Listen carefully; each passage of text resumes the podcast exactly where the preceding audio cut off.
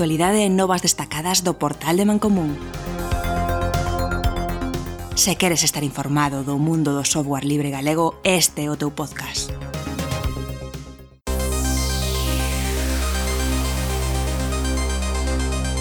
WordPress é unha das ferramentas libres máis usadas en todo o mundo para a creación de blogs e webs. Aproveitando que hoxe temos con nos a Anxo Sánchez García, diseñador web freelance que coñece de preto o uso de WordPress, vamos charlar con el para coñecer mellor esta ferramenta e asesorarnos para sacarlle máis partido. Ola Anxo, gracias por pasarte polos micros de Man como un podcast e falar con nós. Como empezaches no mundo do deseño web e como fuches dar con WordPress? Bueno, hola, gracias por, por convidarme a, bueno, conversar un pouco sobre sobre estos temas. A min o, a verdade que o deseño web cheguei a él nun xeito un pouco curioso. Estudei informática, pero non, digamos que o meu periplo profesional non comezou no, no deseño web, pero por bueno, casualidades da vida eh, eu participaba así a nivel social en, en moitos sitios e eh, os que somos temos de formación informática sempre nos toca ser aquí un pouco no chico para todo en cuestións todas esas cuestións, non? Es decir, se si alguén ten un problema con ordenador a nivel que sexa sempre te vai preguntar e a min curiosamente me tocaba pues, todas as webs eh, que tiñan todos esos os, pues, organizacións e asociacións onde, onde participaba algunhas ainda participa agora entón ese foi foi como cheguei eu a WordPress non de xeito profesional, máis de xeito particular. A partir dai é certo que, eh, bueno, eu paralelamente fun indo ao mundo laboral a través de outros doutros traballos que tiñan máis que ver co tema de soporte informático, de soporte de sistemas, etc. Ata que, bueno, nun momento, é certo que eu sí que xa tiña un certo coñecemento de WordPress por utilizalo, por probar, incluso por borrar algunha web previamente e, e decidín, pois, eh, intentalo. Primeiro dun xeito cun proxecto máis xeral con outros dous compañeiros e logo xa como freelance, pois, desde hai dous anos e eh, pico. Agora, para falar un poquinho así sobre WordPress, cales son son as vantaxas que con respecto a outras ferramentas? A ver, eu vexolle bastantes. Mm, por dicir algunhas, esas que para min son máis máis destacadas, eh, bueno, primeiro que é unha ferramenta libre e de código aberto. E, e ademais deso, é de balde. Nos temos acceso a todas as a todos os ficheiros fonte, polo tanto podemos programalos, reprogramalos, instalalos onde haxe un servidor que, bueno, que sexa capaz de, de, de executalo e ademais temos acceso a moitísimos recursos que grazas a que é código aberto a comunidade vai facendo libre uso. Ademais, eso vamos a dicir de cara ás persoas que nos dedicamos a eso. E ademais, eh, e eu sou de cara ao usuario, eu creo que é unha ferramenta que evolucionou de cara a ser moi intuitiva para o usuario. Unha ferramenta que cunha curva de aprendizaxe pequena pois moitas persoas, ou casi a maior parte de persoas sin coñecementos informáticos eh, son capaces de utilizar. Naturalmente para desarrollos máis avanzados e para funcionalidades máis avanzadas, pois ten a súa, sí que ten a súa complexidade. Pero digamos que as barreiras de entrada son poucas tanto para a persona que desarrolla como para a persona que, que utiliza. E ademais, pois, eso digamos como ventaxes. E outra vantaxe, a súa popularización foi tal que se calcula que máis ou menos o 35% das webs que existen no mundo están baseadas neste sistema, o cal é certo que lle dá pois, unha dimensión global. Entón podemoslo recomendar tanto para a xente que está empezando como para perfis máis avanzados como o teu. Eu recomendaría para toda persona que necesite unha páxina web ter unhas eh, funcionalidades, eh, digamos que mm, comuns. Naturalmente hai webs que non se poden facer en WordPress, hai aplicacións web que non poderían eh, estar eh, feitas sobre ese, ese sistema, este, ese, gestor, ese gestor de contidos, pero eu creo que a maior parte de persoas que necesitan unha páxina web ben sexa porque a necesitan para o seu negocio ou ben sexa porque simplemente pues, queren queren falar, queren escribir, queren compartir, é un sistema que entra perfectamente en todos esos en todas esas necesidades. Estive vendo a túa web, que me gusta moito, entonces vou utilizar por aí algo de definición que me gustou bastante. Con WordPress vamos conseguir webs que voen, teñan visibilidade e consigan clientes a través de internet. Pois podes tela, non quer dicir que a teñas, quer dicir,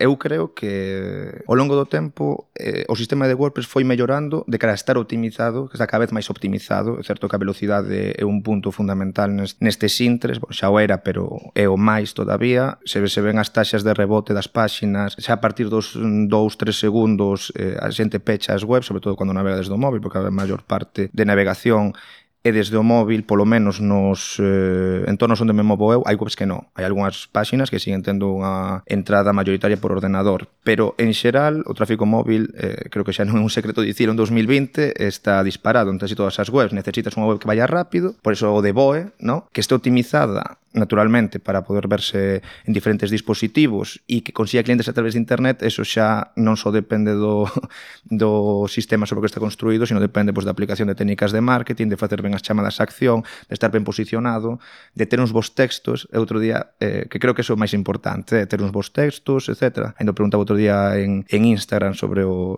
bueno, sobre este tema, se si mellor deseño, mellor texto, eu creo que é unha combinación de, de todas, pero bueno, si, sí, digamos que WordPress dá os, cemen, os cimentos, eu poño este exemplo outro día, dos cimentos, e tú aí constru, pois construir unha casa, un rañaceus, unha nave industrial, unha chabola, depende de como sea o teu proxecto tamén. Volvendo un pouquiño ao tema de que WordPress é software libre, que pensas ti, Anxo, de que son as maiores ventaxas que aporta a un sistema como WordPress, como un CMS, eh, que este xa libre? O primeiro que democratiza a web completamente, o sea, WordPress é un sistema que democratizou o acceso a ter unha páxina web e a que todo o mundo poida, poida ter un espazo. E o poda facer con un investimento reducido. Tens que pagar sempre por, pues, un, un aloxamento, pois, pues, un dominio, se si, si o necesitas, ou mellor non o necesitas, pero democratiza o acceso a, as páxinas web. Non dependes de que un terceiro, pois, mediante un investimento alto, poda construir un, unha solución para,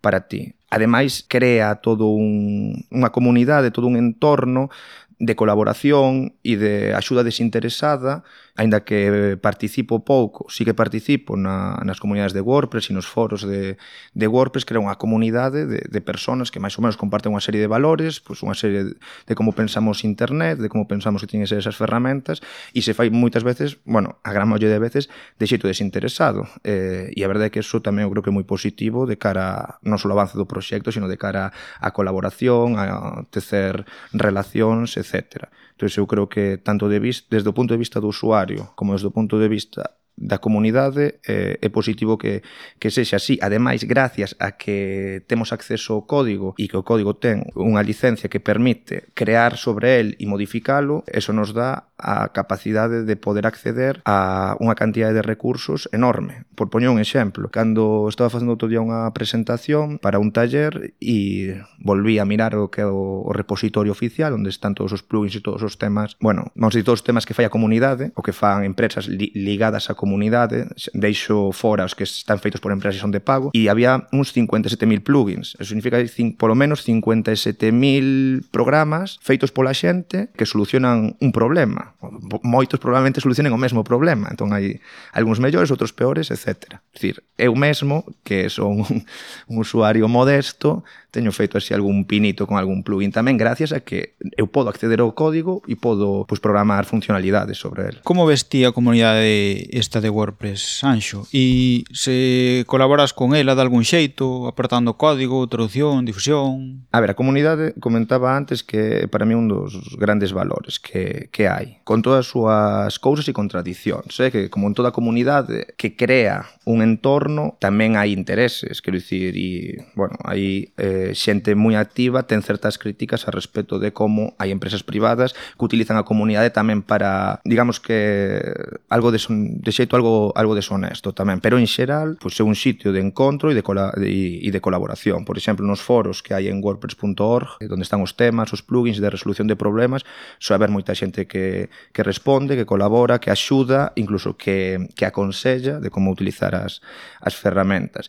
Eu concretamente eh, participo no que ao grupo de traductores eh, o galego de WordPress mm, debería de facelo máis do que o fago, a verdade eh, teño que tamén comentarlo como, como autocrítica pero, bueno, formo, formo parte del e teño participado en traduccións de, de ferramentas que, por certo, gracias a que é comunitario pois todo o mundo que lle apetece botar unha man está aí e o fai. De feito, logo está, cando se entra aí eh, nas ferramentas podese ver quen participou e ves como pois, xente de moi diversa diversa procedencia e moi diversa diversa índole. E de cara ao tema dos grupos de, de traducción ao galego, teño que dicir que o do galego un grupo de traducción moi numeroso e, e a verdade é que moi eh, moi comprometido co labor que está realizando. Non sin non por eh, por casualidade, por exemplo, o plugin máis habitual de tendas online de WordPress que se chama WooCommerce, o galego é unha das poucas linguas que ten o 100% de traducción feita sobre el O sea, estamos falando de, non sei, pero cando o galego ativo completa debían ser oito linguas no mundo, ou nove. Polo tanto, é un exemplo do, do moito que pode aportar aí. Todo a xente que o fai, fai no, deixando o tempo, no, ninguén lle está pagando por, por iso. E sobre a aportación de código, a verdade é que eh, gustaríame facer máis do que fago, eu de coña, es un pouco, bueno, de coña entre, entre comillas, ¿no? Eh, para o Nadal pasado eh, sacar ali en GitHub un código que o que facía era colocar un apalpador saudando nas páxinas web e facíase mediante un plugin. E iso conseguiuse, eso, tendo acceso a todas esas ferramentas, a todo ese, a todo ese código fonte de WordPress, se poden utilizar as funcións que trae por defecto pois o xestor para facer eso que, a ver, na práctica pois é un é unha tontería, un chiste realmente, pero bueno, dá para moito, pois, dai a, a todo o que queras construir. Si tes tempo, sabes, se necesitan uns coñecementos avanzados de programación PHP tamén, eso tamén hai que dicilo. Anxo, estos días estás impartindo catro seminarios gratuitos onde falas sobre a creación dunha web en A Coruña e supoño que neles tamén falas sobre WordPress. Sí, a verdade é que é unha cousa que me apetecía probar, o tema da dos talleres e da formación e tamén aportar pois, certo coñecemento e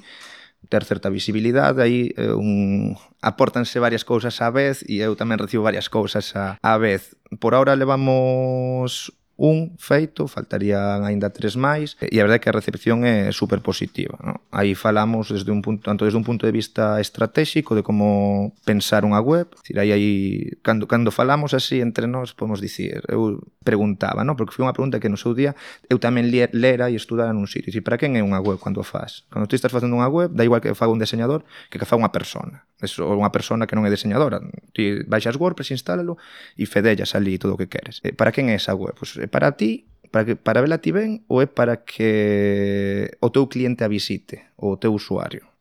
nos aquí podemos dicir, non, non, claro, é para mi usuario, non é para min, pero eu sei que logo non é así. Logo, mm, quero dicir, entran, logo entramos máis en cuestións de o que me gusta a min e non o que lle gusta o resto, e se a mí me gusta, ainda que vaya lenta, pois como a mí me gusta, entendo que todo mundo lle vai gustar. Entón, falamos un pouco do tema estratégico e efectivamente logo falamos de WordPress e a verdade é que o que lles trasladei é por qué, pois eles que si está, si participan, é porque ou ben teñen unha web ou ben queren tela, ou teñen un negocio, a verdade é que hai bastante xente que que comentaba que era autónoma e que tiña negocio, negocios de comercio e, e de venta de servizos, e dices, bueno, pues por que WordPress é, é para ti? Pois pues, entón, entre outras cosas, por lo que acabamos de falar antes, porque é intuitivo, eh, ten unha curva de aprendizaxe para o que é o mínimo bastante baixa, e ademais porque é un investimento inicial pequeno. Logo, ti podes escalalo ata onde te dá gana, e habrá cosas que digas, vale, pois a partir de agora teño que contratar un profesional, que para eso, quero dicir, é o que fago eu realmente. Se si unha persona non ten moito diñeiro ou que necesita unha, pre unha presenza básica, pode montalo por si sí mismo eh, e logo, como sempre, pues, escalar eh, sobre, o, sobre os cimentos,